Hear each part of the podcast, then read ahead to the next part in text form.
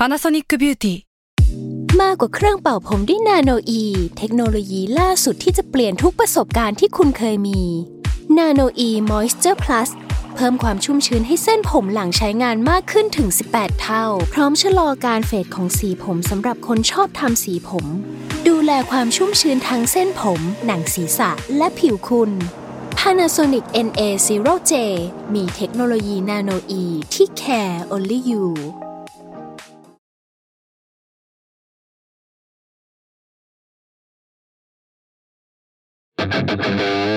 Salmon Podcast มัน สด อร่อย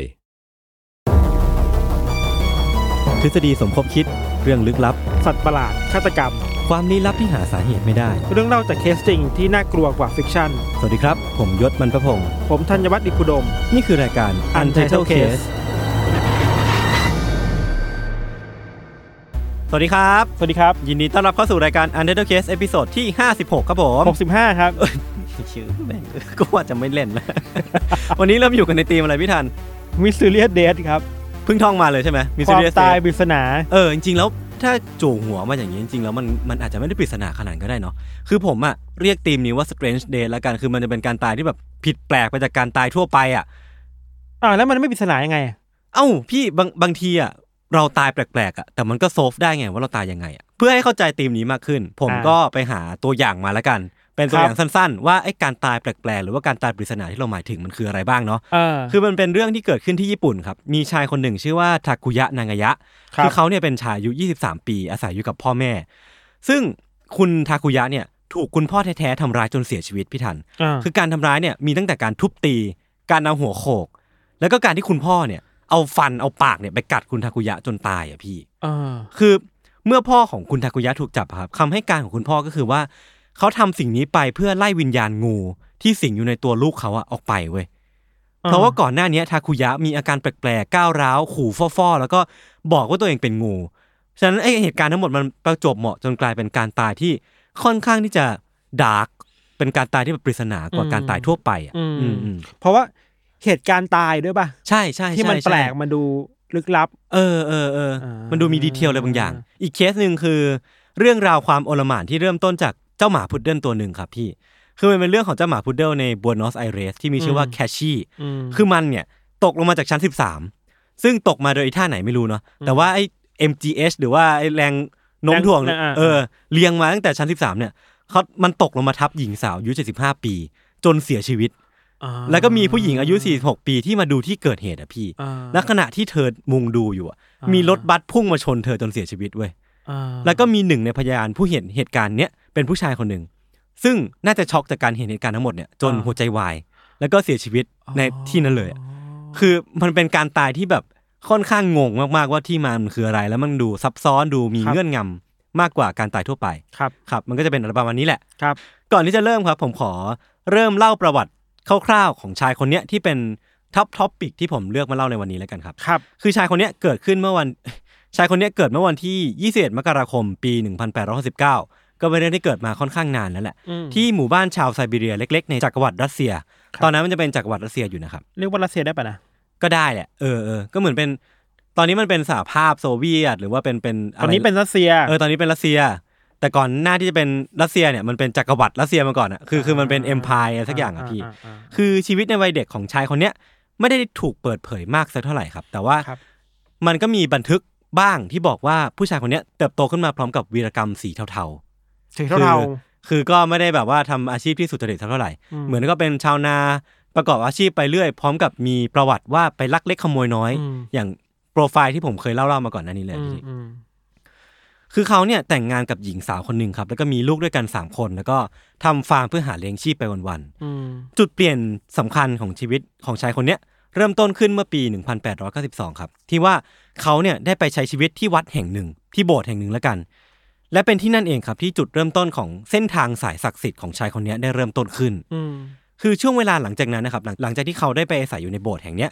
ชื่อเสียงอันเรื่องลือในวิชาอาคมประกอบกับรูปลักษณ์ภายนอกที่น่าดึงดูดแล้วก็มีเสน่ห์ของผู้ชายคนเนี้ยครับทำให้ชื่อเสียงของเขาเนี่ยในฐานะ The Holy Man เนี่ยหรือว่าชายผู้ถือครองอำนาจนักศักดิ์สิทธิ์หรือว่าถือครองอาคมบางอย่างเนี่ยผู้ทรงศีลเออผู้ทรงศีลเนี่ย ได้ลอยไปถึงหูพระชั้นสูง แล้วก็ขุนนางของราชวงศ์โรมานอฟของรัสเซียครับว่ากันว่าเนี่ยผู้ชายคนเนี้ยถือครองพลังอำนาจบางอย่าง ที่น่าเกรงขาม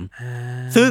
ก็มีบางข่าวลือที่บอกว่าผู้ชายคนเนี้ยถือครองอำนาจมืดเว้ยเป็นแบบ the devil power หรือว่าเป็น dark power บางอย่างที่ทำให้เขาเนี่ยมีพลังอำนาจเหนือคนทั่วไปอะเออ แล้วก็ด้วยเหตุนั้นเองครับ ที่ทำให้ชายคนเนี้ยไต่เต้าจนถึงได้เข้าไปอยู่ในพระราชวังของพระเจ้านิโคลัสที่สองอืม ซึ่งเป็นซาร์ของรัสเซียซาร์ก็คือจักรพรรดิอืมพระเจ้าของรัสเซียนะตอนนั้นนะครับ ในฐานะ Holy Man ประจำวังอืมและนี่ก็คือเรื่องราวของชายที่มีชื่อว่ากริกอรีรัสปูตินอืมหรือว่า The Mad Monk อันแสนโด่งดังของรัสเซียอืมพี่ธัญเคยได้ยินเรื่องราวของเขามาบ้างแล้วใช่ไหมบ้างเออผมคิดว่าหลายคนก็พอรู้จักบ้างแต่ไม่รู้เบื้องหลังเออเออลึกเออๆ detailว่ายังไง คือหลายคนเนี่ยอาจจะรู้ว่าเขาเนี่ยมีการตายที่ค่อนข้างที่จะเฮี้ยนใช่และโหดมากๆ แต่ว่าอาจจะมีดีเทลบางอย่างที่ไม่รู้ว่าทำไมเขาถึงต้องตายด้วยอะไรเงี้ยเนาะครับ คือแน่นอนว่าการที่ผมหยิบเรื่องของเขามาเล่าอะพี่แปลว่าการตายของคุณรัสปูตินเนี่ยอืมจะต้องมีเรื่องราวที่พิลึกพิลั่น แต่ว่าก่อนหน้านั้นนะครับเราไปดูกันก่อนว่าทำไม ชายที่กำลังเดินไปในเส้นทางสู่อำนาจอะอืมถึงต้องลงเอยด้วยการตายที่พิลึกพิลั่นเช่นนั้นอะครับ พระเจ้านิโคลัสที่สองเนี่ยทรงถูกชะตารัสปูตินตั้งแต่การพูดคุยกันครั้งแรกเลยพี่ทันตั้งแต่ก่อนหน้าที่เขาจะเข้าไปในวังอีกอะอืม ครั้นเมื่อเขาเข้ามาทำงานในฐานะที่ปรึกษาด้านจิตวิญญาณของวังเนี่ยรัสปูตินก็ตอบโต้บทสนทนาของระหว่างเขากับพระเจ้านิโคลัสที่สองอะได้อย่างว่าเขาสามารถเดาใจหรือว่าอ่านใจของพระเจ้านิโคลัสที่สองได้ แบบยังไงก็ไม่รู้อะ คือพระเจ้านิโคลัสที่สองคิดอะไรอยู่อะ รัสปูตินก็ตอบสิ่งนั้นไปอะเหมือนว่าเขาเขาเดาได้ล่วงหน้าว่า พระเจ้านิโคลัสที่สองเนี่ยต้องการให้เขาตอบอะไรเว้ยครับราวกับว่ารัสปูตินเนี่ยมีความสามารถบางอย่าง ในการอ่านจิตใจได้อย่างทะลุปรุโปร่งอืมแล้วก็รัสปูตินเนี่ยให้กำลังใจนิโคลัสที่สองให้แบบมั่นใจในตำแหน่งของเขาให้มากขึ้น ว่าคุณเป็นซาร์ที่ดีนะ คุณควรที่จะดำเนินสายนี้ต่อไปมั่นใจในตัวเองหน่อยอืมแล้วก็รวมทั้งช่วยบรรเทาปัญหาหนักอกของ Queen อเล็กซานดราแล้วก็ช่วงนั้นนะครับมันเป็นช่วงสงครามโลกครั้งที่หนึ่ง ก่อนหน้านั้นที่จะมีสงครามโลกเนี่ยรัสปูตินก็เป็นคนช่วยวางแผน ช่วยคิดยุทธวิธีในการปกครองบ้านเมืองอืมคือเรียกได้ว่าเป็น consult ของรัสเซียในตอนนั้นเลยเป็นกุนซือเออ เป็นของเบ้งอะ เป็นที่พึ่งทางจิตใจใช่ใช่ใช่อะไรอย่างเงี้ยแล้วก็ที่ทำให้ตัวตนของรัสปูตินเนี่ยมันแจ่มชัดขึ้นมา แล้วก็มีบทบาทสำคัญกับรัสเซียเนี่ยครับก็คือการที่เขาเนี่ยช่วยรักษาอาการฮีโมฟิเลีย หรือว่าอาการเลือดไม่แข็งตัวของอเล็กเซีย ลูกชายเพียงคนเดียวของนิโคลัสที่สองแล้วก็อเล็กซานดราไว้พี่อืมก็คือเป็น the next king อะ ถ้าว่ากันอืมก็คือเป็นชายที่น่าจะสืบทอดบัลลังก์ต่อไป ซึ่งปรากฏว่าอเล็กเซียคนเนี้ยเขามีอาการที่เรียกว่าเลือดไม่แข็งตัวอยู่ ซึ่งรัสปูตินเนี่ยสามารถที่จะช่วยรักษาอาการนี้ได้อืมก็เลยกลายเป็นว่าเขาเนี่ยมีตัวตนที่เด่นชัดขึ้นมาในวังมากอืมๆในฐานะ พ่อหมออะที่อืมสามารถรักษาอาการของ The Next King ได้ตัวนี้ก็เป็นทั้งคนที่ใกล้ชิดเออ ราชวงศ์โรมานอฟใช่ใช่ใช่แล้วก็มีอะไรก็จะแบบความไว้วางใจเออเออเออใช่ไหมคืออาการป่วยของอเล็กเซียเนะครับ มันเป็นบาดแผลลึกในจิตใจของอเล็กซานดราผู้เป็นแม่อย่างมากเลย แล้วก็เป็นมาโดยตลอดอะพี่ครับแล้วเมื่อการรักษาของรัสปูตินดูจะเป็นไปได้ด้วยดีอะความสัมพันธ์ของเขากับราชวงศ์โรมานอฟเนี่ย มันก็ดูจะแน่นแฟนยิ่งขึ้นเรื่อยๆอะดูจะมีแต่เพิ่มพูนแล้วก็อำนาจของรัสปูตินเนี่ย ก็มีแต่เพิ่มเพิ่มขึ้นเรื่อยๆ ในในพระราชวังแห่งเนี้ยรวมกับรัสเซียเองด้วยอะอืม แม้จะไม่มีใครรู้จนกระทั่งวันเนี้ยครับว่าสิ่งที่รัสปูตินเนี่ยทำเพื่อรักษาอเล็กเซียคืออะไรอืมเพราะว่าจากปากคำให้การของแม่บ้านหรือว่าคนที่เดินผ่านไปผ่านมาอืมก็มักจะพบเห็นว่ารัสปูตินน่ะทำเพียงแค่คุกเข่าแล้วก็สวดมนต์ให้อเล็กเซียหายดีเท่านั้นเองอะไม่ได้มีการให้ยาไม่ได้มีการอะไรที่มันเป็นรูปลักษณ์ชัดเจนอะอ่าเออคือ ไม่มีใครรู้ไว้ว่าอเล็กเซียอาการดีขึ้นได้ยังไง คือถ้ามองแค่นั้นเนี่ยคนจะคิดว่าเฮ้ยมีพลังพิเศเอษอศักดิ์สิทธิ์หรืออ้อนใช่วอนพระเจ้าอะไรได้หรือเปล่าเออใช่ไหมเออมันคงจะเป็นแค่นั้นเออแต่ว่ามันก็มีบางหลักฐานหรือว่าบางบันทึกที่บอกว่ารัสปูตินเนี่ยเออได้ใช้แบบยาชาวบ้านมากๆอะ คือเขาใช้ยาที่ห้ามเลือดข้างในอะเออเป็นสูตรเดียวกับที่ให้กับม้าในของชาวบ้านเลยอะเออแต่เอามาให้กับอเล็กเซียซึ่งเป็นปรินซ์อะเคือมันก็กลายเป็นว่าเอ้รัสปูตินอาจจะมีวิธีการในการรักษาที่แบบคนทั่วไปไม่รู้หรือเปล่าอะไรเงี้ยครับ หรือว่าอาจจะเป็นคนที่ เก่งเรื่องการการแสดงออกอะไรบางอย่าง ที่ทำเอให้อคนเออเชื่อเออไปทางอื่นที่เออเบื้องหลังอยู่ไม่มีใครรู้อะไรเงี้ยก็เป็นไปได้ แล้วก็ด้วยคาริสมาของเขาที่มันแบบว่ามีความทรงภูมิบางอย่างอะอืมทำให้คนน่าเชื่อถือก็ได้อืมแต่ว่ารัสปูตินเนี่ยฉลาดกว่าที่เราคิดไปเยอะมากเลยพี่ครับเขามองว่าการที่เขาสามารถรักษาลูกชายหัวแก้วหัวแหวนของซา แล้วก็ซาริสได้เนี่ย เป็นเครื่องมือแห่งอำนาจที่มีแต่จะเพิ่มขึ้นในอนาคตอะพี่ทันมคือเขาก็เลยปิดกั้น หนทางในการรักษาของอเล็กเซียทุกอย่างหมดเลยเว้ยพี่ คืออเล็กซานดราเนี่ยพยายามที่จะชวนหมอสคูลต่างๆ มารักษาอเล็กเซียเออแต่ปรากฏว่ารัสปูตินเนี่ยผลักใส่ไล่ส่งเข้าไปหมดเลย เพราะว่า เพราะว่าเขาจะได้เป็นเพียงคนเดียวที่สามารถรักษาอเล็กเซียได้ แปลว่าจะได้มีผลงานใช่ใช่ไหมและนิโคลัสที่สองกับอเล็กซานดราจะได้หวังพึ่งเขาเว้ยอืมจะได้ไม่มีทางถีบหัวเขาออกไปจากวังแห่งนี้ได้เพราะว่าอืมเขาเนี่ยกับชีวิตของลูกชายอะมันผูกพันกันอย่างแยกกันไม่ออกอะพี่ทัน ภายในวังเนี่ยรัสปูตินเนี่ยเรียกตัวเองว่าโฮลี่แมนครับแห่งพระราชวัง ครับ แม้ว่าความจริงเขาจะไม่ได้ผูกพันกับโบสถ์ออร์โธดอกซ์ของรัสเซียด้วยซ้ำอะก็คือ เขาแทบจะไม่เคยไปยุ่งเกี่ยวกับออร์โธดอกซ์ลัทธิออร์โธดอกซ์ของรัสเซียก็คือเป็นลัทธิที่แบบเป็นศาสนาหลักของรัสเซียด้วยซ้ำอะเออเออเออแต่ว่าพฤติกรรมข้างนอกวังของรัสปูตินเนี่ยตรงกันข้ามกับยศถาบรรดาศักดิ์ที่เขาถืออยู่อย่างชัดเจนเลยพี่อืมคือเขาเมาแทบจะตลอดเวลา คือมีอาการเมาแอลกอฮอล์มีอาการเมาสารเสพติดอืม ตลอดเวลา แล้วก็มั่วสุมกับผู้หญิง ตั้งแต่โสเพณีข้างถนนไปจนถึงสาวมีตระกูลอืมพฤติกรรมอันเฉาโฉงของเขาเนี่ยมันโด่งดังไปทั่วจนชาวบ้านรู้ทุกคนรู้ว่าอืมรัสปูตินเป็นยังไง เคยได้ยินเรื่องนี้เหมือนกันว่ามีคนบอกว่ารัสปูตินจริงๆเป็นเพลย์บอยมากใช่เป็นเพลย์บอยแบบเป็นว่าขี้เมามากๆด้วยเหมือนกันเออเออเออประกอบกับว่าที่ผ่านมาครับ การให้คำแนะนำของเขากับราชวงศ์อะมันสร้างความโกรธเกรี้ยวให้กับผู้คนจำนวนมากกับพี่ทันอืมเพราะว่ามันเป็นคำแนะนำที่ใช้ไม่ได้เว้ยมันเป็นคำแนะนำที่แบบ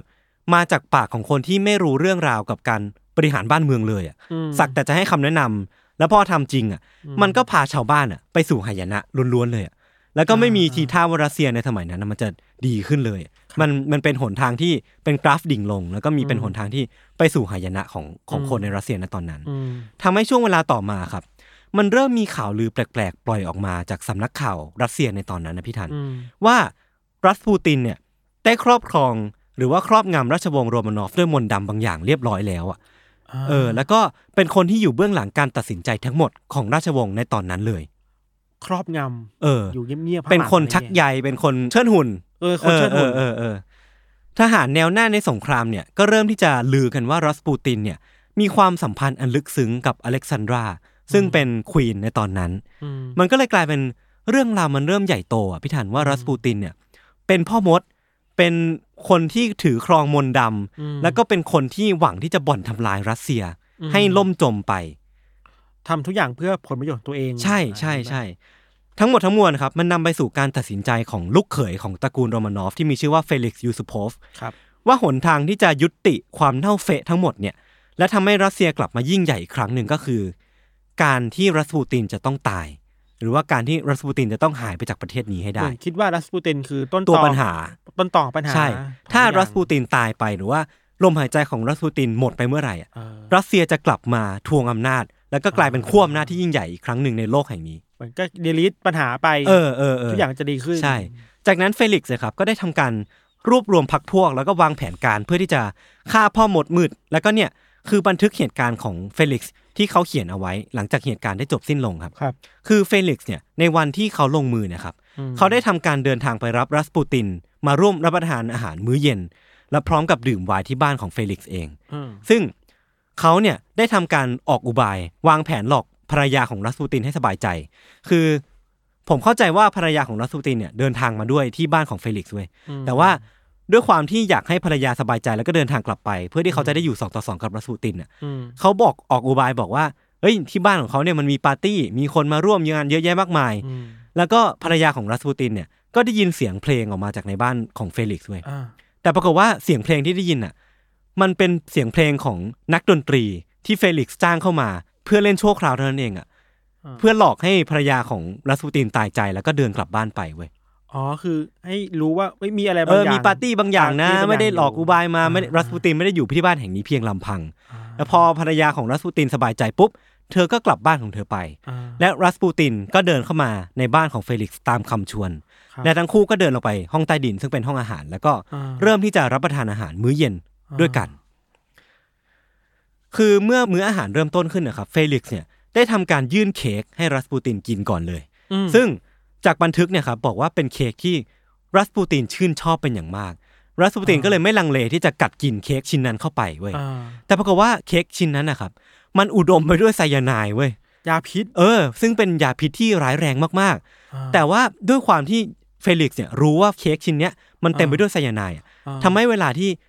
รัสปูตินเนี่ยเคี้ยวเคี้ยวเคี้ยวเข้าไปอะอืมในใจของเฟลิกซ์หรือว่าภาพที่เฟลิกซ์คาดหวังอะอืมมันคือภาพของยูรัสปูตินที่จะดิ้นทุรนทุราย แล้วก็ปวดท้องมีอาการบางอย่าง น้ำลายฟูมปากเพราะที่เราพิษมันกำเริบรู้จักกันออกมาเออ แต่ปรากฏว่ารัสปูตินอะที่เคี้ยวเค้กอันนั้นเข้าไปที่มันแบบอัดแน่นไปด้วยไซยาไนด์ออเขากลับไม่เป็นอะไรเลยเว้ยเออปกติอะไรนี้หรอตี้ดีสุขภาพดีเคี้ยวเค้กชิ้นนั้นอย่างอร่อยอร่อยเออจนถึงกระทั่งบอกว่าขอไวน์เพิ่มเติมได้ไหม เพราะว่าผมอยากที่จะกินเค้กชิ้นนี้ต่ออะ คือไม่รู้สึกถึงยาพิษอะไรเลยเออใช่ไหมไม่ได้รู้สึกว่าไอ้เค้กที่เขากินไปมันมียาพิษอัดอยู่เลยอะอ่าอ่าจนกระทั่งเฟลิกซ์เนี่ยยื่นไวน์ไปให้รัสปูตินกินเพื่อให้ประกอบกับเค้กชิ้นนั้นนะครับอืพี่แต่ปรากฏว่าไวน์ที่เฟลิกซ์ยื่นไปอะก็มีไซยาไนด์พ่วงเข้าไปด้วยเว้ยคือเค้กไม่พอ เออ เอายาไปเพิ่มอีก ใช่ใช่ คือพอกินไวน์เสร็จปุ๊บอะเฟลิกซ์ก็งงดิวะ ว่า เฮ้ย กูใส่ไซยาไนด์ไปเยอะมากอะทำไมมันถึงไม่เป็นไรเลยวะ เขาก็เลยถามรัสปูตินว่า เฮ้ยคุณเป็นยังไงบ้าง อาการเป็นยังไงอร่อยไหมอะไรอย่างเงี้ยเออรัสปูตินตอบกลับมาว่า ผมรู้สึกว่าหัวหนักๆแล้วก็รู้สึกร้อนในกระเพาะอะครับ แต่ว่าผมขอไวน์ได้ไหมผมขอไวน์เพิ่มเติมเพื่อรักษาอาการที่ว่าได้ไหม เพราะว่าเขาอาจจะรู้สึกว่าเขาหิวโหวยหรือเปล่าออมันเป็นอาการที่แบบไม่ได้กระทบหรือว่าไม่ได้อิมแพคกับร่างกายของรัสปูตินขนาดนั้นนะพี่แต่ทันแต่เราคิดว่าเอ้ยถือว่าที่รัสปินบอกจะรู้สึกได้ถึงอะไรบางอย่างผิดปกติไหมนะ แต่มันมันควรจะตายอะ เออถ้าเป็นคนปกติทั่วไปอะคนทั่วไปเจอปัญญาพิษขนาดนั้นคนใช่จะแบบไม่รอดแล้วเออใช่ไหมแล้วก็ในบันทึกของเฟลิกซ์อะครับเขาบอกว่าไอ้ยาไซยาไนด์ที่อยู่ในเค้กแล้วก็ไวน์เนี่ยเขาให้เพื่อนของเขาที่เป็นหมออะใส่เข้าไปนะ แล้วหมอที่เป็นเพื่อนเขาเนี่ยมั่นใจมากว่าปริมาณไซยาไนด์มากขนาดเนี้ยอืมมันเพียงพอที่จะทำให้ช้างทั้งตัวหรือว่าสัตว์ตัวหนึ่งอะตายได้อะโหแต่มนุษย์คนหนึ่งอะ ไม่ตายรัสปูตินอะไม่ไม่ตายเออรอด มันเป็นไปได้ยังไง เออ แม้ว่าจะตกใจว่ารัสปูตินอะไม่ตายไปตามแผนที่เขาวางไว้ครับครับแต่เฟลิกซ์ก็ยังคงต้องดำเนินทำตามแผนต่อไป คือเขาเนี่ยได้ทำการขึ้นไปด้านบนที่ตามที่นัดแนะไว้กับเพื่อนเนาะ แล้วก็เพื่อไปเอาปืนรีวอลเวอร์ลงมายิงรัสปูตินให้ตายเว้ย เป็นปืนพกปะใช่ใช่ เมื่อลงมาครับ เขาพบว่ารัสปูตินเนี่ยมีอาการดิ้นทุรนทุรายเล็กน้อย คือก็กินสารพิษไปเริ่มอะปวดปวดๆแล้วเออเริ่มปวดปวดเริ่มทุรนทุรายเริ่มมีอาการทุกข์ทรมาน แต่ปรากฏว่าเวลาผ่านไปไม่นานอะรัสปูตินก็กลับมาสุขภาพดีเหมือนเดิมครับพี่ทันอาจจะแบบเหมือนแค่ปวดท้องนิดหน่อยเออเริ่มกุมท้องปุ๊บแล้วก็ผ่านไปประมาณห้านาทีสิบนาที ก็กลับมานั่งเหมือนเดิม นั่งกินเค้กนั่งกินอึดไวน์มากนะเออ ด้วยความที่มันมันไม่แน่ใจว่ามันเป็นเพราะอะไรพี่ทันเออเฟลิกซ์ก็เลยคิดว่ากูจะหวังพึ่งพิษไม่ได้อีกต่อไปแล้ว กูต้องอ่าพึ่งกระสุนที่อยู่ในมือกูเท่านั้นแล้วล่ะแผนสองมาเออเออเฟลิกซ์เนี่ยก็เลยย่างเท้าเข้าไปหารัสปูตินพร้อมกับปืนในมือครับ สายตาของทั้งคู่เนี่ยประสานกัน แล้วก็ทั้งคู่เนี่ยโดยบังเอิญนะหันไปหากางเขนที่แขวนอยู่ในห้องแห่งนั้นอืมแล้วก็เฟลิกซ์เนี่ยกล่าวออกมาว่า แกเนี่ยควรที่จะมองมันแล้วก็อธิษฐานเสีย เพราะว่ามึงจะต้องตายอยู่ตรงนี้เนี่ยแหละ เอออ่าอันนี้คือบอกไปเลยว่าจะฆ่าใช่ป่ะใช่ใช่ก็คือเดินไปแล้วก็เอาปืนเนี่ยจ่อเรียบร้อยแล้ว จากนั้นรัสปูตินเนี่ยครับโดยจากหลังจากที่ได้รับการขู่ไป เขาก็ค่อยๆลุกขึ้นมาไว้พี่ทัน แล้วก็ค่อยๆมุ่งเดินเข้ามาหาเฟลิกซ์ พร้อมกับตาที่ทะมึงถึงอืมแล้วก็มันมีบางบันทึกที่บอกว่าตาของรัสปูตินเนี่ยเป็นสีเขียวเว้ยมันเป็นตาสีเดียวกับงูพิษบางอย่าง ที่พี่ทันลองนึกภาพดูว่าเฟลิกซ์ที่กำลังเอาปืนจ่ออ่าคนคนหนึ่งที่มีรูปร่างใหญ่โต ไว้หนวดไว้เครารุงรัง ดูแข้งขึมใช่รัสปูตินนะแล้วก็จ้องมาที่ตาของเขาอะอ่าด้วยตาที่สีเขียวเข้มแล้วก็ตาที่ทะมึงถึง ไม่กระพริบตาเลยแล้วก็เดินเข้ามาเรื่อยๆ เดินเข้ามาเรื่อยอ่าๆด้วยยางก้าวที่มั่นคง ราวกับไม่เกรงกลัวปืนที่เขาถือถืออยู่ในมือเลยเหมือนพี่ท้าทันทายอะไรอย่างงี้ป่ะเออ ซึ่งมันทำให้เฟลิกซ์เนี่ยกลัวมากๆอะ กลัวจนกระทั่งว่าเขาต้องหันไปมองกางเขนแล้วก็ขอพรจากพระเจ้าอีกครั้งหนึ่งอะแล้วก็ลั่นไก่ออกไปจนได้เว้ย อ่า คือกระสุนเนี่ยที่ออกไปจากปืนเนี่ยมันไปเข้าที่อกของรัสปูตินเต็มครับ ๆ จนรัสปูตินเนี่ยล้มลงกับผืนแล้วก็เลือดไหลนอง และก็ไม่ขยับเขยื่อนอีกต่อไป อ่าคือตายจนได้อะอ่า เออยาพิษขนาดที่ว่าล้มช้างได้ล้มสัตว์ได้อ่าก็ไม่สามารถทำอะไรรัสปูตินได้ ต้องเจอปืนต้องหวังพึ่งกระสุนเออที่เข้าไปฝังที่อยู่ในอกอะอ่าเขาถึงจะล้มลงแล้วก็เสียชีวิตลงได้เว้ยครับเออหลังจากเช็คชีวิตชีพจรเรียบร้อยแล้วว่าเสียชีวิตนะครับ เฟลิกซ์แล้วก็พรรคพวกเนี่ยก็ได้ขึ้นพากันขึ้นมาข้างบน เพื่อดำเนินการที่จะปกปิดเรื่องราวทั้งหมดต่อไปอืมซึ่งไอการกระทำการฆ่ารัสปูตินเนี่ย มันเป็นการกระทำโดยพลการเว้ยพี่ทันไม่ไม่ถึงว่ามันเป็นการแบบทำโดยที่ไม่ให้มีใครรู้ใช่รอบสังฆ่าหรไม่เรียกว่ารอบฆ่าก็ได้ป่ะนะใช่เพราะว่าในวังอะพี่ทันล่อลวงมาฆ่าถูกต้องใช้คำนั้นดีกว่าเพราะว่าในวังอะ อย่าลืมว่าสถานะของรัสปูตินในวังเขาคือ the holy man ประจำวังอ่านั่นแปลว่า พระเจ้านิวเคลียร์ที่สองอเล็กซานดราอ่ายังคงรักแล้วก็ห่วงแหนแล้วก็อ่ามั่นใจหรือว่าเชื่อถือในรัสปูตินอยู่อะไม่ถึงว่าเรื่องนี้ต้องไม่ให้ในวังรู้ใช่อะถ้าในวังรู้เมื่อไหร่อะ พรรคพวกของอ่าเฟลิกซ์เองเนี่ยอ่าก็จะมีอันเป็นไปแน่นอนอ่าเพราะว่าจะทำให้ในในวังกริ้วมากๆกับพี่ทันเขาก็เลยต้องดำเนินการเพื่อปิดเรื่องราวทั้งหมดครับ แต่ว่าเฟลิกซ์เนี่ยครับเขาก็ยังไม่ชะล่าใจเว้ยมันจะมีปมบางอย่างที่รู้สึกว่าไอ้เรื่องราวเนี้ยมันยังไม่จบอะอาจจะเพราะว่าไอสายตาที่รัสปูตินเออเดินมามองตอนเออก่อนเออตายเออป่ะนะมันเหมือนว่าไอ้สายตาอย่างที่พี่ทันพูดเลยมันยังคงอินเกรนมันยังคงฝังอยู่ในจิตใจของมันเฟคาลิกใจซ์อยู่ว่าเอ้ยอะทำอะไรไม่เสร็จป่าวะอะไรอย่างเอเงี้ยอ คือมันมันมันตายยากเหลือเกินนะพี่ทันอ่าอ่าอ่าเขาก็เลยลงไปดูอีกรอบหนึ่งเพื่อเช็คให้แน่ใจว่ารัสปูตินเนี่ยตายแล้วแน่หรือยังเขาก็เลยลงไปครับ แล้วก็เช็คชีพจรแล้วก็เขย่าตรงเขย่าตัว จ้องเข้ามาในในตาของรัสปูตินอีกครั้งหนึ่งอืมซึ่งรัสปูตินเนี่ย ก็ยังคงนอนแน่นิ่งอยู่อย่างนั้นพี่ทันนั่นแปลว่าเขาอาจจะตายไปเรียบร้อยแล้ว นิ่งไปแล้ว เออ แต่ว่าพอเขาเข้าไปจับเช็คชีพเช็คชีพจรอีกทีหนึ่งอะพี่ทันอืมแล้วก็สังเกตพิธีในตาของรัสปูตินอะจู่ๆอะ ไอ้เปลือกตาของรัสปูตินอะอืมมันก็ขยับขึ้นมาอีกครั้งหนึ่งอะกระตุกขึ้นมาแบบตึกๆเนี้ยอ่ากระตุกครั้งหนึ่งไม่ใช่อะลืมตาใช่ป่ะแต่ว่าเอแค่อกระตุกเหรอใช่กระตุกนิดนึงอะเหมือนแบบร่างกายกระตุกเพื่อเป็นสัญญาณบ่งบอกอะไรบางอย่างอะอ่ามันก็กระตุกกระตุก กระตุกครั้งหนึ่งปุ๊บอ่าจู่ๆร่างม่านตาของรัสปูตินที่มันเคยปิดสนิทอะอ่ามันก็เบิกโพลงขึ้นมาเว้ยในตาอ่าสีเขียวที่เคยจ้องของเฟลิกซ์อะอ่า มันก็กลับมาอีกครั้งหนึ่งแล้วกลับมามีชีวิตอีกครั้งหนึ่งอะพี่ทัน ถ้าเราเจอเราคงช็อกนะ เออจู่ๆร่างกายที่มันเคยแน่นิ่งไปอะ มันเปลือกตามันลืมตาขึ้นมาอีกครั้งหนึ่งอะอ่าเฟลิกซ์ก็ถอยหนีเว้ยว่าเฮ้ย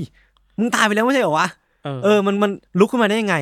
คือปรากฏว่าพอร่างกายของรัสปูตินมันฟื้นขึ้นมาไม่ทัน เขาไม่ได้ลืมมาแค่เปลือกตานะ ร่างกายครึ่งบนของเขา มันลุกขึ้นมาด้วยเว้ย แล้วก็มือของรัสปูตินอะ อันขนาดใหญ่มากๆอะ มันพุ่งเข้ามาที่คอของเฟลิกซ์อะก็แล้วบีบคอเขาไว้อะ เฮ้ยแบบเฟลิกซ์มันตกใจมากๆเว้ยแล้วก็ร้องตะโกนหาพักพวกว่าเฮ้ยรัสปูตินมันยังไม่ตายลงมาช่วยหน่อยลงมาช่วยหน่อย คือพักพวกก็ลงตามมาแล้วก็พกปืนพกที่ยิงรัสปูตินเสียชีวิตไปอะเอามาด้วยเว้ยอืมแล้วพอเห็นดังนั้นนะครับรัสปูตินเห็นว่าถ้ายังคงบีบคออยู่อะเขาจะต้องเสียชีวิตแน่ๆก็เลยทำการปล่อยมือที่บีบคอเฟลิกซ์ไว้แล้วก็วิ่งออกไปทางประตูหลังหนีไปหนีไป ซึ่งพอหนีไปได้ไม่นานนะครับเขาก็วิ่งวิ่งวิ่งไปแต่ด้วยสภาพร่างกายที่ มันมีทั้งสารพิษที่ตกค้างอยู่ในตัว มีกระสุนที่ฝังอยู่ในอกอะมันเลยทำให้เขาวิ่งได้อย่างช้าๆเว้ยแล้วก็พักพวกของเฟลิกซ์เนี่ยก็วิ่งตามไปทัน แล้วก็ลั่นกระสุนไปสองนัด ปรากฏว่าสองนัดนั้นนะครับ มันพลาดเป้าทำให้รัสปูตินเนี่ย มีเวลาวิ่งหนีอยู่อีกสักพักหนึ่งอะอืมแต่ก็อย่างที่ได้บอกไว้สภาพเขาอะมันไม่ไหวแล้วมันทุลักทุเลเหลือเกินอะทำให้พักพวกของเฟลิกซ์อะตามไปถึงร่างกาย หรือว่าร่างของรัสปูตินได้ในเวลาไม่นาน แล้วก็ทำการลั่นไกไปที่หัวของรัสปูติน จนคราวนี้แหละ เลือดที่มันไหลออกมาเสียงปืนที่ดังขึ้น กระสุนที่ฝังอยู่ในหัวของรัสปูติน แล้วก็เสียงกระแทกพื้นของร่างรัสปูตินกับพื้นเนี่ยอืมมันดังขึ้นก็นั่นก็แปลว่ารัสปูตินเนี่ยคราวเนี้ยเสียชีวิตจริง ๆ แล้จวริง ๆ แล้วอ่าฮะแล้วก็ไม่ไม่มีทางลุกขึ้นมาได้อีกแล้ว เพราะว่าหลายนัด หลายอย่างมันประดังประเดเข้ามาอืมคือมันก็อึดมากพอดูแล้วพี่ทันอืมทั้งสารพิษทั้งปืนอะไรก็ตามอะ คราวเนี้ยเขาควรที่จะตายได้แล้วพี่ทันอืม คือตอนเนี้ยรัสปูตินเนี่ยเหลือไว้เพียงร่างไร้วิญญาณให้เฟลิกซ์แล้วก็พรรคพวกเนี่ยจัดการเก็บกวาดพร้อมทำลายหลักฐานด้วยการโยนทิ้งแม่น้ำลงไป คืออมจากบันทึกของเฟลิกซ์นะครับ บอกว่ารัสปูตินเนี่ยเป็นปีศาจที่เจียนตายด้วยพิษ มีกระสุนคาในหัวใจ แล้วก็ถูกชุบชีวิตขึ้นมาด้วยพลังของปีศาจ มีบางอย่างที่ซุกซ่อนอยู่ในตัวเขา แล้วก็บางอย่างที่อันตราย และบางอย่างนั้นอะ มันปฏิเสธที่จะตายหลายต่อหลายครั้งแล้วอะซึ่งคืออะไรไม่รู้ เออ ซึ่งมันคือพลัง เวทมนต์อันดำมืดบางอย่างหรือเปล่าเออ แล้วก็เฟลิกซ์เนี่ยครับบอกว่าผลการชันสูตรอะมันเผยว่ารัสปูตินเนี่ย มีน้ำท่วมปอดอะแล้วก็น่าจะเสียชีวิตจากการจมน้ำตายอะพี่ทัน แปลว่าเขาตอนนี้ยังไม่ตายเหรอ เออ นั่นแปลว่าไอ้ช่วงขณะที่เขาถูกกระสุนฝังหัวอะอ่าเขายังไม่ตายหรือเปล่าวะ จนถึงอ่าว่าเขาไปตายในน้ำเพราะว่าจมน้ำตายอะอ่าอันนี้ก็เป็น detail บางอย่างที่ค่อนข้างน่าขนลุกเหมือนกันอ่าเออเออเออห ลังจากนั้นเรื่องราวการตายของรัสปูตินนะครับก็ถูกเผยแพร่ไปยังสื่อต่างๆ ผู้คนก็ต่างเฉลิมฉลองด้วยความยินดี แม้ว่าราชวงศ์โรมานอฟเนี่ยจะไม่ยินดีด้วยก็ตามอะพี่ทันครับ คืออเล็กซานดราเนี่ยพยายามที่จะสั่งประหารเฟลิกซ์แล้วก็พรรคพวกอะแต่ว่าหลักฐานที่มันไม่เพียงพอว่าเฟลิกซ์แล้วก็พรรคพวกเป็นคนลงมือฆ่ารัสปูตินจริงๆอะอืมทำให้เธอทำได้มากที่สุดเพียงแค่ ขอให้นิโคลัสที่สองอืมไล่ เฟลิกซ์และก็พรรคพวกออกไปจากเซนต์ปีเตอร์สเบิร์กที่พวกเขาอาศัยอยู่เท่านั้นเองอืมนั่นทำให้ในปี 1917 ครับ หลังจากรัสปูตินตาย ก็ได้เกิดการปฏิวัติรัสเซียขึ้น ที่เราอาจจะได้เรียนกันในวิชาประวัติศาสตร์ตอนนั้นตอนนั้นก็มีเรื่องราวของราชวงศ์โรมานอฟที่แบบใช่ใช่ใช่หนีต้องระหไปกระเหินเราระเหินไปอะอะไรอย่างอืงี้มไหมอืมแล้วก็มีผู้คนตายครับ เยอะเหมือนกันครับ เออ ประมาณนี้พี่ทัน เราเคยได้ยินเรื่องรัสปูตินมาก่อนแหละเออเรื่องจมน้ำตาย อืมอืมอืมแต่มันก็เถียงกันได้นะว่าจริงๆแล้วจมน้ำตายจริง ๆ หรือเปล่า ใช่ใช่ใช่เข้าใจว่านานมาแล้วมั้งสามสี่ปีแล้วเราเคยอ่านบทความหนึ่งอืมของสื่ออเมริกาหรืออังกฤษ BBC อะไรเงี้ยอืมอืมยังเถียงเรื่องนี้อยู่เลยเว้ยว่าว่ามันสุดจริงแล้วหรือเปล่ารัสปูตินตายตอนที่อยู่บนพื้นน่ะ คือเออถูกยิงเออตายเออแล้วตายเลยอืมหรือว่าไปตายตอนอยู่จมน้ำไปแล้ววะ เออ ซึ่งว่า เราคิดว่ามันปริศนาคือทั้งชีวิตของรัสปูตินอะมันเป็นอืมปริศนาหมดเลยเว้ยใช่ใช่ใช่ว่ามันก้ากึ่งระหว่างความเป็นมนุษย์ถึกที่มีดีเอ็นเออะไรบางอย่างที่ตายยากอะแล้วเป็นพ่อมดจริงหรือเปล่า มีเออเวทมนต์ดำจริงหรือเปล่าอีกฝั่งหนึงคือเอ้ย หรือคุณเป็นพวกพ่อมดเออมีมนต์ดำอะไรจริงในการครอบงำราชวงศ์โรมานอฟหรือเปล่าอะใช่ใช่ใช่เออว่าน่าสนใจดีเออแต่ว่าเรื่องเนี้ยพี่ทันมันอาจจะไม่ได้จบง่ายอย่างอย่างที่ผมได้เล่าไปก็ได้อืมคือจากบทความของ Smithsonian Magazine ที่ผมไปอ่านมาพี่ทันครับ เขาบอกว่าแม้ว่าเรื่องราวการตายของรัสปูตินน่ะมันจะดูเร้าใจแล้วก็สนุกเหลือเกินอะอืมแต่ความจริงจริง ๆ เนี่ย มันอาจจะไม่ได้ดราม่าขนาดนั้นก็ได้อืมเพราะว่าจากหนังสือของลูกสาวของรัสปูตินเนี่ยครับเขาบอกว่าพ่อของเธอเนี่ยไม่ชอบกินของหวานเลยอะเออดังนั้นเค้กอันนั้นใช่ใช่ไหมดังนั้นการกินเค้กที่เฟลิกซ์ยื่นให้อะ มันแทบจะเป็นไปไม่ได้เลยอะคือตั้งแต่ที่เธอรู้จักพ่อของเธอมาเออรัสปูตินไม่เคยที่จะกินเค้กด้วยซ้ำอะ เออนั่นทำให้บันทึกของเฟลิกซ์ที่บันทึกเรื่องราวการตายของรัสปูตินเนี่ยมันอาจจะเป็นการแต่งเติมขึ้นมาก็ได้ ใช่ แล้วก็ผลการชันสูตรของรัสปูตินนะครับ ก็บอกว่าไม่ได้บอกว่ามีการตายจากการจมน้ำหรือว่ามีน้ำท่วมปอดแต่อย่างใดเลยเออบอกว่ามีการตายจากกระสุนที่ฝังอยู่ในหัวเท่านั้นเองอะพี่ทันอืมแล้วก็ยังมีเพิ่มเติมอีกว่า ไม่ได้มีแม้แต่สารพิษใด ๆ ที่ตกค้างอยู่ในร่างกายของรัสปูตินเลยด้วยซ้ำอะแค่ถูกยิง ใช่ แค่ถูกยิงที่หัว นี่แหละ เราคิดว่ามันคือปริศนาปริศนาแล้วก็เป็นความน่ากลัวของเรื่องเล่าเว้ยเออเออคือเวลาเราพูดถึงเรื่องเล่าอะนาเรทีฟอะอืมอืมมันอยู่ที่ว่าใครเป็นคนเล่าวะเออเออเออใช่ไหมใช่เล่าจากมุมไหนอะใช่ แล้วไอ้พวกนี้แหละไอ้เรื่องเล่าแบบนี้แหละ อืม มันส่งผลต่อการมอง subject นั้นยังไงอะใช่ เออใช่ไหมเออเออคือถ้าเล่าว่า โอเค มี กลุ่มคนกลุ่มหนึ่งบุกมา อืม ยิงรัสปูตินเสียชีวิตอืมจบ อืมก็จบอะอืมแต่ถ้ามันมาด้วยสตอรี่แบบเฮ้ยต้องยิงกี่ครั้ง ต้อเองอเออเออต้องวางยากี่ครั้ง ต้องโยนน้ำแล้วยังไม่ตายอีกนะ ใช่ มันยิ่งทำให้ความเป็นรัสปูตินอะคือน่ากลัวมากขึ้นน่ากลัวมากขึ้น อิทธิฤทธิ์ของมันแข็งแกร่งมากจขึ้นริงๆไอ้ความลึกลับมันอาจจะมาจากเรื่องเล่าที่เกิดขึ้นจากความจริงอะ เอออันนี้ก็น่าสนใจเนาะไม่ใช่ actual fact อะใช่ก็ได้นะ เออแต่เราก็ไม่มีทางรู้เหมือนกันว่า actual fact มันคืออะไรใช่เพราะฉะนั้นสิ่งที่ทำได้คือก็ต้องคอยระวังตัวเวลาเราได้ยินเรื่องเล่าอะไรแบบนี้มาเออเออว่าเอ้ยเรื่องเล่าแบบไหนมันพูดผ่านใครมันพูดเพราะอะไรอืมด้วยอืมอะไรอย่างเงี้ยครับคือจริง ๆ แล้วอะเฟลิกซ์อะอาจจะทำการแต่งเรื่องราวทั้งหมดขึ้นมาด้วยจุดประสงค์สองอย่างก็ได้มคือตอนนั้นเขาจะรู้สึกว่ารัสเซียจะต้องการ story อะไรบางอย่างอะ เพื่อให้กระแสชาตินิยม หรือว่าคนในชาติมันกลับมามรักกันอีกครั้งหนึ่ง หรือว่ากลับมามีความหวังอีกครั้งหนึ่ง หรือไม่ก็ทำให้รัสปูตินดูน่ากลัวดูเป็นคนเออที่เออแย่จริงใช่แล้วพอเรากำจัดคนที่แย่ขนาดนั้นได้ อืมคนในชาติก็อาจจะรู้สึกว่าประเทศมีความหวังขึ้นมาอีกครั้งหนึ่งเป็นไปแล้วก็ได้ฮึกเหิมขึ้นมาอีกครั้งหนึ่งก็ได้ใช่อย่างในกรณีของ b ีซอฟเชเวอรองที่ผมเคยเล่าไปก่อนอันนี้ก็ได้ เออเออ หรือว่าอาจจะเป็นการทำเพื่อยอดขายหนังสือของเขาเองก็ได้อะไรก็เป็นเงี้ไปยได้ คือยิ่งคุณโบมาว่ารัสปูตินเป็นพ่อมดเป็นใช่คนที่ใช่มีใช่มนต์ดำอะเพราะฉะนั้นน่ะการเติมเรื่องราวอะไรบางอย่างเข้าไปว่าคนเนี้ยอืมอืมอืมน่ากลัวจริงเป็นพ่อมดจริงอะอืมยิ่งทำให้คนนี้ดูชั่วร้ายมากขึ้นอะ ใช่ ถ้าเขามาในเวนี้ว่าอืมเฮ้ยการกำจัดสิ่งชั่วร้ายแบบนี้ออกไปได้ แล้วเศรษฐจะดีขึ้นอะอืมมันก็เข้าแก็บเรื่องเล่าแบบนั้นอะ ก็จริงก็จริงครับ แต่เราว่าคิดว่าข้อหนึ่งที่น่าคุยต่อคือแบบ เฮ้ยรัสปูตินเวลาเราคุยถึงเรื่องประวัติศาสตร์อะเพราะว่าเป็นคนหนึ่งนะเป็นกุนซือที่มีเขาเรียกว่าเรามี charisma ที่ดีมากเลยนะ ใช่ สายตาความใส่เสื้อสีดำของเขาอะเออ มันเป็นความมีมีหนวดมีเคราดูเป็นคนทรงภูมิอะแฮกริดอะเออดูเป็นนายกฤษอะเอออะไรอย่างดูเงี้ยมีครับดูมี charisma บางอย่างที่มันดูมีอะไรสักอย่างอะใช่เป็นดูคนดูมีอะไรอะดูลึกลับน่าน่าน่าค้นหา เออเออเออเออเออซึ่งนั่นแหละครับ ความอืมอย่างนี้แหละมันทำให้เกิดอะไรเรื่องเล่าได้หลายอย่างครับครับเรื่องที่ผมเตรียมมาก็มีมานี้ครับไว้พักฟังเบรกโฆษณาก่อนที่กลับมาฟังเรื่องของพี่ทันในเบรกหน้าครับผม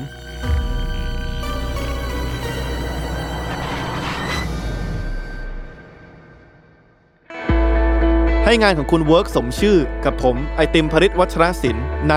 In the Name of Work พอดแคสต์สองภาษาจากความร่วมมือของ Salmon Podcast และ Rise ที่รวบรวมเหล่า guest speaker ระดับโลก มาแชร์เคล็ดลับในการทำงานให้ work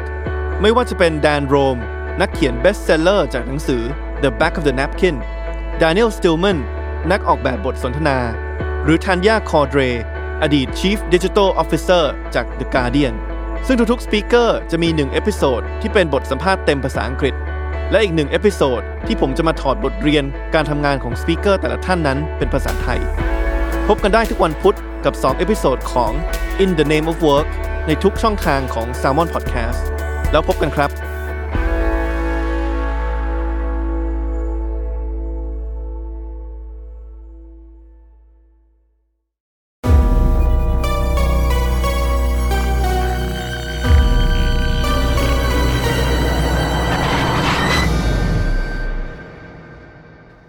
เคครับเรื่องของเรานะครับ เออเรื่องของเราเนี่ยเกิดขึ้นในประเทศสวีเดนยศเฮ้ยไม่เคยไปไม่เคยเล่ามาก่อนประเทเลศยนี้นะเลยว่ะเออเออมันดูเป็นประเทศที่แบบรักความสงบเหมือนกันนะพี่สทันแกนดิเนเวียนอะเออเงียบๆใช่ป่ะแต่ก็จริงก็มี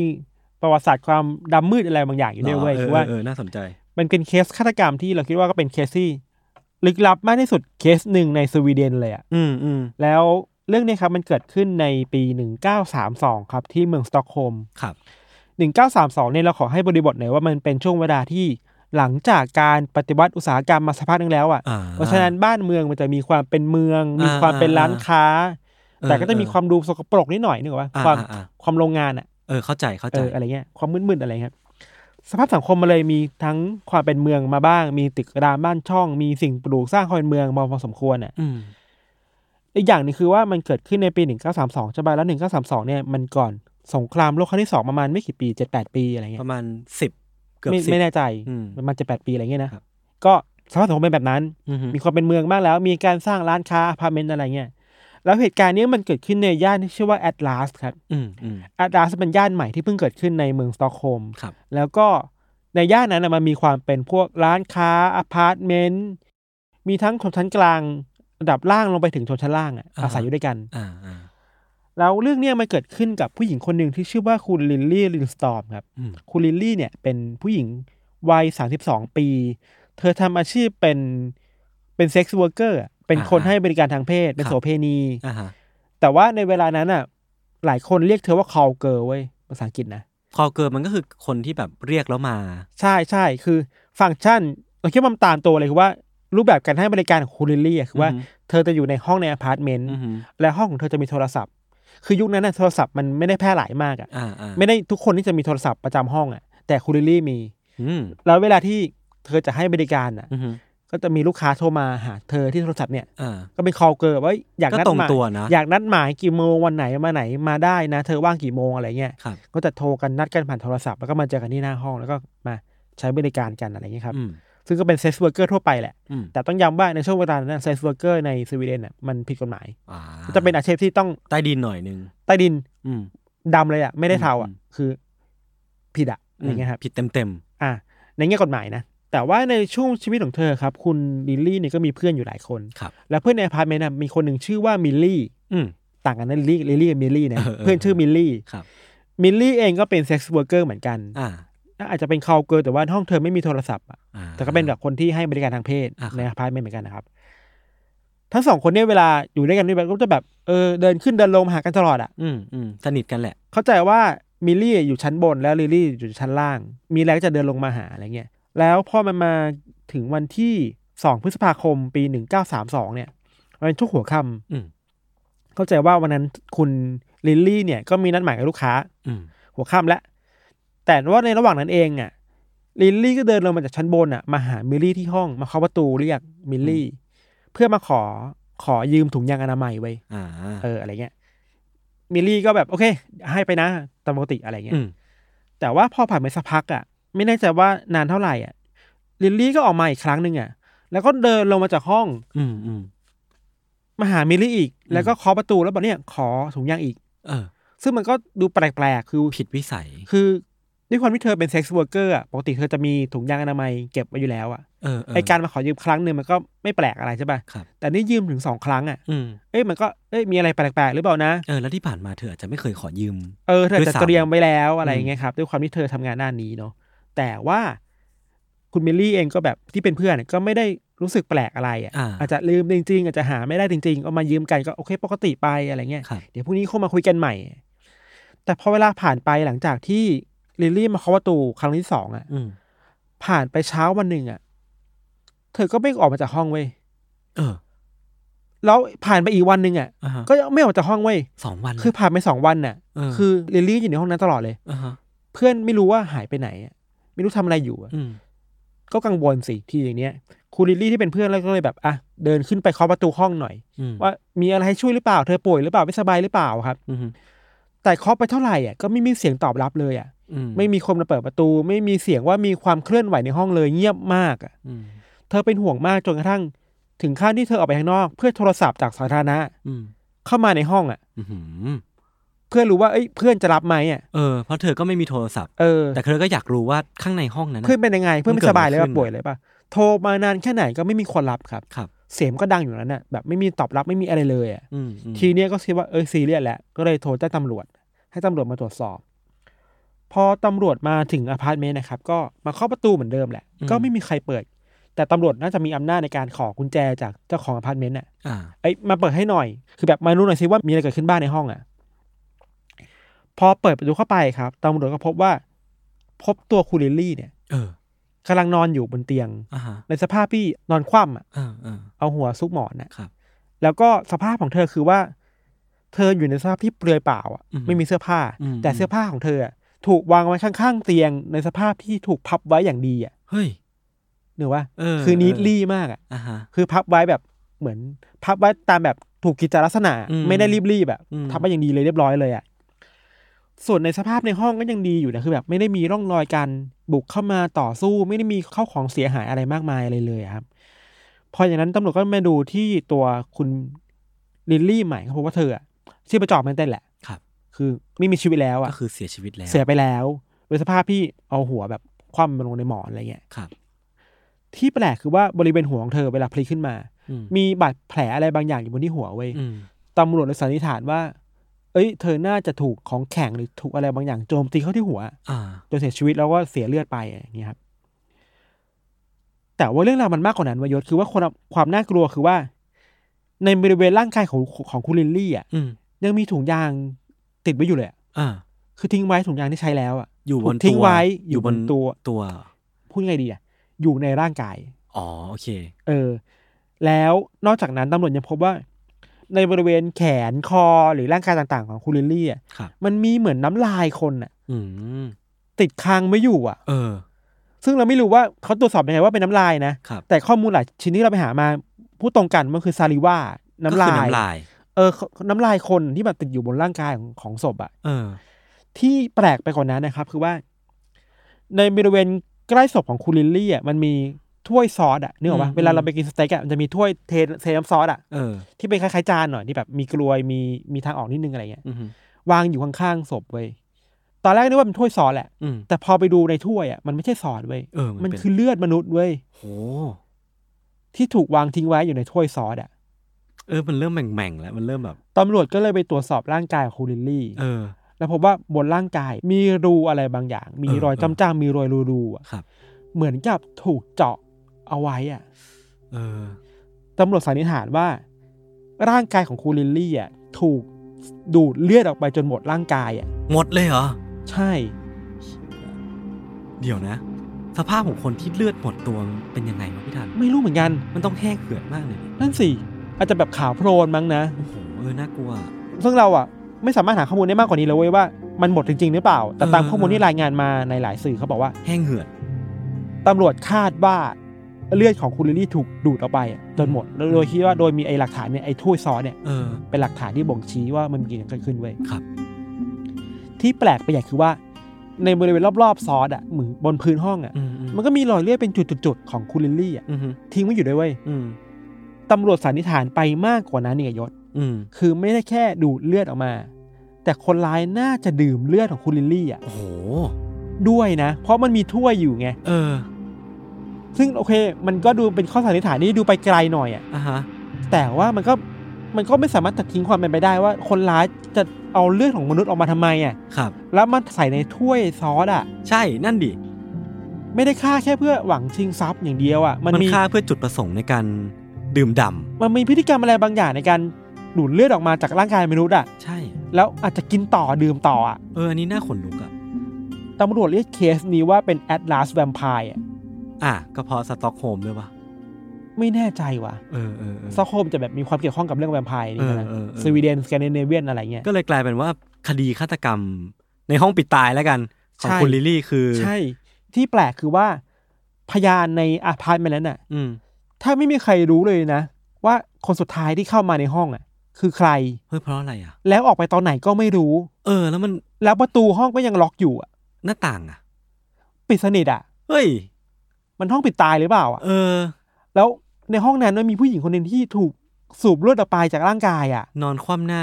แปแล้วก็ลกๆอะ คือสภาพศพผมว่ามันน่าจะสยดสยองพอสมควรนะพี่ทัน มันคงไม่ได้เวิร์กหวามากอะ แต่ว่ามันมันมีความแบบ เออ เธอคงไม่ได้แบบมีร่างกายที่เบิกบานมากแต่แบบ มันมีความ ความเขาเรียกว่าไงเลือดเย็นประมาณหนึ่งของฆาตกรอะใช่ ที่แบบทำไปเพื่ออะไรวะเฟติชเรื่องเลือดเหรอ เออก็ไม่รู้ใช่ป่ะ ครับ หลังจากที่มันเกิดเหตุนี้ขึ้นนะครับตำรวจก็สันนิษฐานไปหลายอย่างเลย อืมก็คิดว่า เอ้ย ข้อแรกคือเธอน่าจะเสียชีวิตเพราะว่าถูกของแข็งตีเข้าที่หัว อ่าฮะ แล้วฆาตกรหรือคนร้ายก็น่าจะดูดเลือดของเธอออกมาหมดเลย อืม เพื่อใส่ในถ้วยนั้น ใส่ในสิ่งอื่นภาชนะอื่นอะไรเงี้ย ส่วนที่เหลือก็อาจจะ ไม่รู้ อ่า โอเค ตะไว้ เออตะไว้ ก็มีคนคิดว่าเอ้ยดื่มไปหรือเปล่าอืมซึ่งอืมอืมมันไม่ใช่ดีอื่นเนาะแต่ว่าภาพของเหตุการณ์มันก็ประมาณนี้แหละอืมอืมหลังจากนั้นตำรวจก็ไปสอบสวนต่อไปคุยกับคนในเหตุการณ์ต่ออย่างที่เราบอกคือ ไม่มีใครรู้เลยเว้ยว่าอืมอืมลูกค้าครั้งสุดท้ายคือใครออกไปตอนไหนอืมทำอะไรกับเธอบ้างอะ่ะตำรวจก็สามารถตีวงเขาเรียกว่าไงผู้ต้องสงสัยได้นิดหน่อย โอเคแหละ ก็ต้องไปเรียกผู้ต้องสงสัยจากลูกค้าของลิลลี่อะอืมที่เชื่อว่าเนี่ยจะเป็นลูกค้าประจำอะอืมที่ คนแถวนั้นรู้ว่าเนี่ยเป็นคนสนิทกับลิลลี่แล้วมาหาเธอประจำอะเออเพราะว่ามันดูไม่มีวิธีไหนในการ scope ให้เล็กลงมากกว่านั้นแล้วอะ เออแล้ว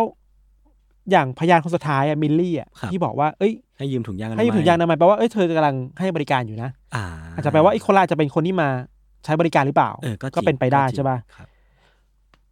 ความแปลกคือว่าตำรวจสามารถตีวงผู้ต้องสงสัยได้ประมาณหนึ่งประมาณสิบกว่าคนบ้างนะ แต่ว่าไม่สามารถจับใครได้เลยเว้ย ไม่ได้เลยเหรอไม่ได้เลยสักคนเดียว พูดอย่างนี้เลยก็ได้เลยว่าจนถึงวันเนี้ยเออก็ยังไม่รู้ว่าใครเป็นคนฆ่าเว้ยก็คือไอ้ Atlas Vampire เนี่ยก็ยังคงลอยนวลลอยนวลแก็อกยู่ถึเป็งวันนี้ unsolved mystery ใช่เออด้วยความที่เทคโนโลยีในเวลานั้นอะครับน้ำลายอะไม่สามารถตรวจสอบได้เออจริงๆน้ำลายหรือสารคัดหลั่งต่างๆ มันควรจะหรือตรวจสอบ DNA หรือได้เนอะอสุจิอะอืมที่อยู่ในถุงยางอะเออถ้าเป็นยุคเวลาเนี้ยนะมันง่ายมากเลยนะ ใช่ มีอสุจิโหมันชัดเจนมากเลยมันสามารถตรวจสอบดีเอ็นเอได้อะอืมแต่ยุคนั้นมันทำไม่ได้อะอืม ที่ทำได้ตำรวจในยุคนั้นคือลายนิ้วมือเว้ยอันนั้นมากสุดแหละแต่ว่าคนร้ายอะไม่ได้ทิ้งลายนิ้วมืออะไรลงไว้ในห้องเลยอะ โอ้แสดงว่าไอ้การที่ไม่ทิ้งรอยนิ้วมือไว้ มันเป็นการฆาตกรรมที่วางแผนมาแล้วอะใช่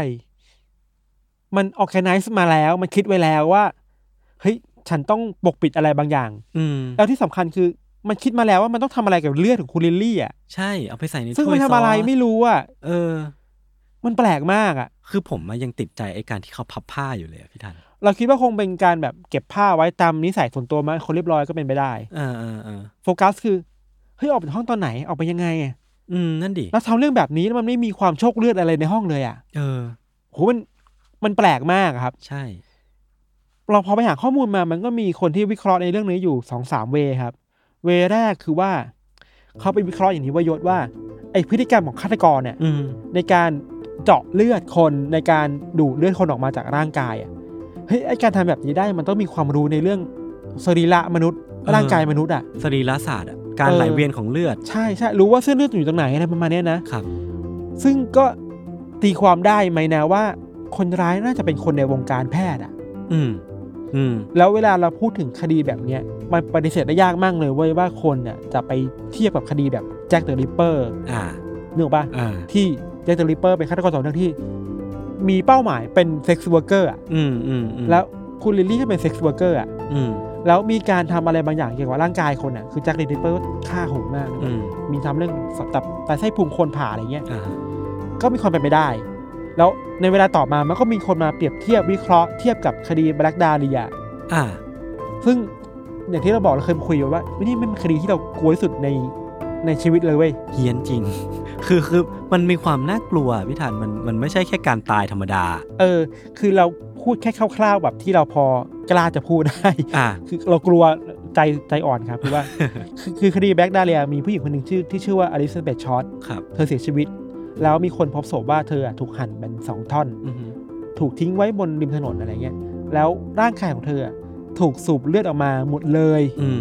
คือไม่เหลือเลือดแม้แต่หยดเดียว หยดเดียวในร่างกายเลยอะอืมเราเราแค่นี้พอ ซึ่งในเวลาต่อมามันก็มีคนวิเคราะห์ว่า พฤติกรรมแบบเนี้ยคนทำได้น่าจะเป็นคนที่มีความเชี่ยวชาญในเรื่องอุปกรณ์การแพทย์ ความรู้เรื่องสรีระคน ซึ่งก็เป็นในลักษณะเดียวกับที่เกิดขึ้นกับ ใช่คุณลิลลี่ ใช่ เพราะฉะนั้น เอ้ย ไอ้คนที่ทำแบบแบบนี้ได้อะน่าจะเป็นคนที่เป็นหมอหรือเปล่านะ อืม คนที่อยู่ในวงการโรงพยาบาลอะไรหรือเปล่านะครับ ก็ไป way นั้นใช่ปะอืมอีก way นึงเว้ยคือว่าเขามองว่าลูกค้าที่มาทำร้ายคุณลิลลี่หรือมาฆ่าเธออะครับ อาจจะเป็นคนที่มี fetish ในเรื่องเลือดอะอืมมีมีรสนิยมแปลกๆ อะไรบางอย่างที่ชอบดื่มดื่มเลือดมนุษย์อะอ่าเป็น cannibalistเป็นจะเรียกว่า cannibalism ได้ไหมอะพี่ธันไม่ได้ไม่ได้นี่คือใช่ไหมกินนะ มันเออเออเอออันนี้คือ ดื่ดื่มมเลือดอะ ซึ่งอันนี้เราไปเจอมาคนวิเคราะห์ใน reddit เว้ยอืมมันมี topic เรื่องนี้อยู่ใน reddit เว้ยอ่าแล้วก็ไปอ่านมา คนวิเคราะห์มันแบบจริงจริงจังจังมากเว้เว้ย Reddit นี่ขึ้นชื่อเรื่องความจริงจังอะมันมีคนไม่เชื่อในทฤษฎีเรื่องการกินเลือดเว้ยเออเพราะว่ามีคนมาบอกว่าเฮ้ยเวลาเราจะกินเลือดคนอะอืมไอ้ร่างกายเราอะไม่ได้ถูกสร้างมาเพื่อรองรับเลือดของมนุษย์ด้วยกันเองอะอ่า มันมีกลไกบางอย่างเพื่อต่อต้าน เออ มันมีคนใครต่อต้านทำให้ คนมันปวดท้องมันมวนท้องอ๋อมันท้องเสียมันมันอะไรต่างๆต้องนานาต้องอาเจียนออกมา เออเออ แต่ว่าสภาพในห้องนั้นน่ะ มันไม่มีอาเจียนมันไม่มีร่องรอยของการเจ็บปวดร่างกายของคนทำเลยนะ เออนี่ก็น่าสนใจเอ้ยรู้ว่ามันมันเป็นไปได้เว้ยเออคือคนเราก็ไม่ได้กินเลือดกันง่ายขนาดนั้นนะเนาะเออเออ แล้วที่สำคัญคือ มันไม่มีคดีนี้ต่อเนื่องกันไปอะ อ่ามัน ถ้ามีต่อเนื่องกันเนี่ยมันอาจจะเป็น แพทเทิร์นของค pattern นนี้ได้โอเคนี่ fetish จริงเออเออเออๆแต่ว่าเท่าที่อ่านมาที่เราหาไปหามามันแทบไม่มีคดีในการดื่มเลือดคนในสวีเดนเลยในอะลักษณะเดียวกันเออ pattern เดียวกันอีกเลยอะเออเออจะพูดว่าเป็น serial killer ไม่ได้อะใช่ เพราะว่าไม่มีคดีนี้แบบนี้อีกเลยนะ จะมาตีความก็เป็นเฟติชการดื่มเลือดก็ไม่ได้อีก เพราะว่าหลักฐานไม่เพียงพอ เออ สุดท้ายแล้วไอ้ทฤษฎีเนี้ยมันเลยถูกตีพอสมควรเว้ยอืมว่าเอ้ยอืม ดื่มไปทำไม แต่ไอคนที่มันเชื่อในเรื่องการดื่มเลือดอะ อืมมันก็ไปต่อในทฤษฎีนี้ไว้ยอีกทฤษฎีหนึ่งไว้ยว่าครับสุดท้ายแล้วอะ ถึงคุณจะบอกว่าคนเรามันไม่สามารถดื่มเลือดได้อะเออ แต่แวมไพร์มันดื่มได้นะเว้ยยศโอ้ยเชี่ยจริงด้วยว่ะ เออ ใช่ ตามตำนานอะ เออเหรือว่าเออเออเหรือว่าคนที่เป็นฆาตกรจะเป็นแวมไพร์จริง ๆ ตามชื่อคดีนี้ว่าว่า Atlas Vampire วะเฮ้ยอันนี้อันนี้ไม่โบนนะผมไม่ได้คิดถึง option นี้เลยอะแล้วคนที่คิดเชื่อจริงจังว่าเป็นแวมไพร์อะเออเขาพูดถึงพิธีการหนีอะอะฮะเอ้ยถ้าคุณเป็นแวมไพร์คุณสามารถเปลี่ยนตัวเองเป็นอะไรอย่างอื่นได้อะเป็นข้างคาวเป็นไม่รู้สัตว์สิ่งอะมีชีวิตตัวในเล็การกๆเนี่ยเหรในอการที่คุณคุณจะหนีไปจากที่เกิดเหตุได้อย่างแนบเนียนอะอ๋อมันมีความ make sense ในความไม่ make sense บางอย่าง เออ เออ ซึ่งไอเนี่ยมันเซ็กซี่เว้ย ใช่ อันเนี้ยน่าดึงดูด คือมันก็ตรงล็อกนะพี่ ใช่ไหมเออถ้าคนเราดื่มเลือดไป มันจะมีกลไกต่อต้านบางอย่างจนต้องอาเจียนออกมา ใช่ แต่ถ้าเป็นสิ่งมีชีวิตที่ดื่มดื่มเลือดได้อย่างอยู่แวแล้มวไพอะร์อะก็ก็เป็นตามปกติดี เอออะถ้าพูดในเชิงวิทยาศาสตร์และความเป็นไปได้บนฐานความจริงหน่อยอะใช่ยศใช่ใช่มันเป็นไปได้ยากเว้ยที่จะมีแวมไพร์บนโลกใบนี้เว้ย Homo sapiens no vampire แล้วสมมุติอะถ้ามีแวมไพร์จริงๆนะถ้าฆาตกรเป็นแวมไพร์จริงๆอะอื มมันไม่มีคดีอื่นเลยนะ ใช่ใช่เออคือแวมไพร์ก็มาก่อก่อการร้ายครั้งเดียวแล้วก็อืมหนีไปจากโลกมนุษย์ไปเลย อะสุดท้ายแล้วทฤษฎีสุดท้ายที่เราคิดว่ามีน้ำหนักพอเราคิดว่าน่าสนใจคือว่า มีคนที่เชื่อว่าฆาตกรน่าจะเป็นคนในวงการตำรวจว่ะอ่าอ่าอ่าอ่า แล้วตำรวจเองก็ชอบแอบมาใช้บริการทางเพศกับอ๋อ เซ็กซ์ r ว r ร์เกอร์อยู่แล้ว ครับ แล้วที่สำคัญคือว่า หลังจากคดีนี้มันเกิดขึ้นน่ะตำรวจไม่สามารถจับใครได้เลยนะ อืม มันแปลว่าเอ้ยคุณใช้อำนาจในตัวเองอะมาอ่ากลบเกลื่อนหลักฐาน กลบเกลื่อนคดีหรือเปล่า ปกปิดอะไรบางอย่างไว้หรือเปล่า เออที่ทำให้ตำรวจด้วยกันเองไม่กล้าตรวจสอบกันเองอะอ่าก็เป็นไปได้ครับ ซึ่งมันก็โดยถึงทุกวันนี้ว่ามีแบบนี้แหละอืมแต่อืมเวลาคนพูดถึงเรื่องเนี้ยคนจะพูดถึงแวมไพร์มากที่สุดเว้ยเออ หรือว่าเวลาเรา search คำว่าลิลลี่ ลินเดสตรอมอะอืมอืมไอ้คำใกล้เคียงกันที่มันโผล่ขึ้นมาก็คือ Atlas Vampire มาตลอดอะเออเออเออเออเออเออเวลาเราพูดถึงการดื่มเลือดอะเราคิดถึง เรื่องหนึ่งที่คือเราเคยเล่าอะ เรื่องที่คนนี้ที่มีปัญหาเรื่อง mental health เราเคยคิดว่าเขาต้องดื่มเลือดคนอะอ่าฮะชื่อว่าฆาตกรอะไรนะจำไม่ได้ละถ้าคนหนึ่งเออไม่เป็นไรตอนจำชื่ตอนไม่ได้ก่อนๆหน้านี้ที่เป็นผู้ชายอะอืมที่เคยบุกเข้าไปในบ้านคนแล้วก็แทงคนแล้วก็ดื่มเลือดดื่มเลือดอะอืมอันนั้นอะเขามีปัญหาเรื่อง mental health เว้ยเราอืมคิดว่านะอืมซึ่งอันนี้ก็ไม่รู้แหละว่าจะเกี่ยวข้องหรือเปล่า แต่เราพูดเท่าที่เราพูดได้ คือไอการดื่มเลือดคนอะมันอาจจะเป็น เกิดจากอะไรบางอย่างเรื่องรสนิยมก็เป็นไปได้ครับ mental health ก็เป็นไปได้ว่าคนเรามันมีรู้สึกผิดแปลกอะไรกับร่างกายจิตใจหรือเปล่านะอืมที่ถึงกินกินเลือดคนดื่มเลือดคนอะ หรือถ้าจะมองในในเชิงเซ็กซี่คือแวมไพร์ก็เป็นไปได้ อืมแต่ที่ไม่พูดเลยไม่ได้คือว่าเฮ้ยเรื่องเนี้ยมันเกิดขึ้นกับกลุ่มเหยื่อที่เป็น Sex เซ็กซ์ worker วอร์เกอร์อะแล้วที่ผ่านมามันก็มีงานวิจัยมันมีผลสำรวจมีการศึกษามามากมายว่า sex worker เป็นกลุ่มหนึ่งที่เสี่ยงกับการถูก ฆ่าหรือฆาตกรต่อเนื่อง เออ มากที่สุดกลุ่มหนึ่งอะเออเพราะจะว่าเขาเป็นคนชายขอบสังคมอะเออคำว่าชายขอบอะมันคือคำที่เรานึกขึ้นมาเสมอเนาะเวลามีอืมใครที่ถูกประพฤติหรือว่าถูกปฏิบัติอย่างไม่เป็นธรรมอะอืมแล้วคนพวกเนี้ยพอทรีตว่าคนพวกนี้เป็นชายขอบอะอืมมันสามารถลดเลเวลสื่อทำในตัวเองอะใช่ มาทำเขาได้เพราะคิดว่าทำไปก็ไม่มีใครไปรายงานหรอก เออ มันเหมือนว่าตาตำรวจช่างไม่มาสนใจหรอตาชั่งที่ใช้กับคนพวกนี้ ในในจิตใจของฆาตกรหรือว่าอืมใครก็ตามอะอืมมักจะชั่งน้ำหนักของคนพวกนี้ไม่เท่ากันจะกล้าทำอะไรที่มันน่ากลัวกับคนที่อยู่ในชายขอบอะเออน่เพราะเขาคิดว่าอยู่ในนอกโฟกัสของสังคมอะซึ่งมันก็ไม่แฟร์เลยอะไม่แฟร์เลยเลยไม่แฟร์อยู่เลยอะไรอย่างเงี้ยครับเออผมผมนึกถึงเรื่องที่ผมเล่ามาในตอนหนึ่งเหมือนกันอะเออที่เอาคนไปทำเบอร์เกอร์อะพี่ทันเออคนนั้นอะฆาตกรต่อเนื่องคนนั้นก็ เล็งไปที่ sex worker เป็นหลักเหมือนกันอืมคือมันนั่นแหละอย่างที่พันพูดเลยมันคือเรื่องของคนชายขอบที่ถูก ประพฤติหรือว่าถูกปฏิบัติอย่างไม่เป็นธรรมอะแล้วเขาคิดว่าคนกลุ่มเนี้ยไม่มีปากไม่มีเสียงในสังคมอะมันจะใช่ทำอะไรก็ได้ ซึ่งมันใช่แย่มากเว้ยเอมันอไม่ควรเว้ยออครับนั่นแหละครับ สุดท้ายแล้วก็ ถ้าจะไปทำอะไรก็ระวังเรื่องดื่มด้วยแล้วกันอย่าไปดื่มเรื่องใครมั่วซั่วครับเดี๋ยวเดี๋ยวเดี๋ยวเดี๋ยวเรื่องนี้เขาต้องเตือนกันด้วยเหรอไม่ใช่ว่าทุกคนจะไม่ดื่มเลือดกันอยู่แล้วเหรอเอาหรอครับเอโออเคครับ โอเคครับ ก็ก่อนทิ้งท้ายกันไปก็ขอบอกข้อมูลไว้อย่างหนึ่งแล้วกันว่า เรื่องลี้ลับที่ว่าโหลด Under Case หรือว่า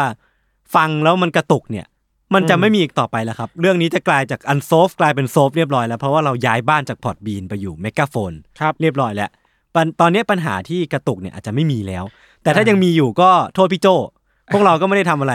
ก็ก็มาคอมเมนต์ได้ว่าเฮ้ยมีปัญหาอะไรกันรับฟังบ้างเดี๋ยวก็ทิ้งงานเออแล้วจะไปรับฟังใช่แก้ไขใช่ต่อใช่ไป ครับก็มาบอกกันในกลุ่มก็ได้ครับ หรือว่ามีอะไรก็โทษโยนไว้ก่อนครับอ้าวอ้าวผมเหรอ โอเคครับ วันนี้เรื่องที่ผมและพี่ทันเตรียมมาก็มีประมาณนี้ครับไว้ติดตามอันเดอร์เคสต่อได้ใน episode ต่อๆไปทุกช่องทางของ Salmon Podcast เช่นเคย วันนี้พวกผมสองคนก็ลาไปก่อน สวัสดีครับ สวัสดีครับ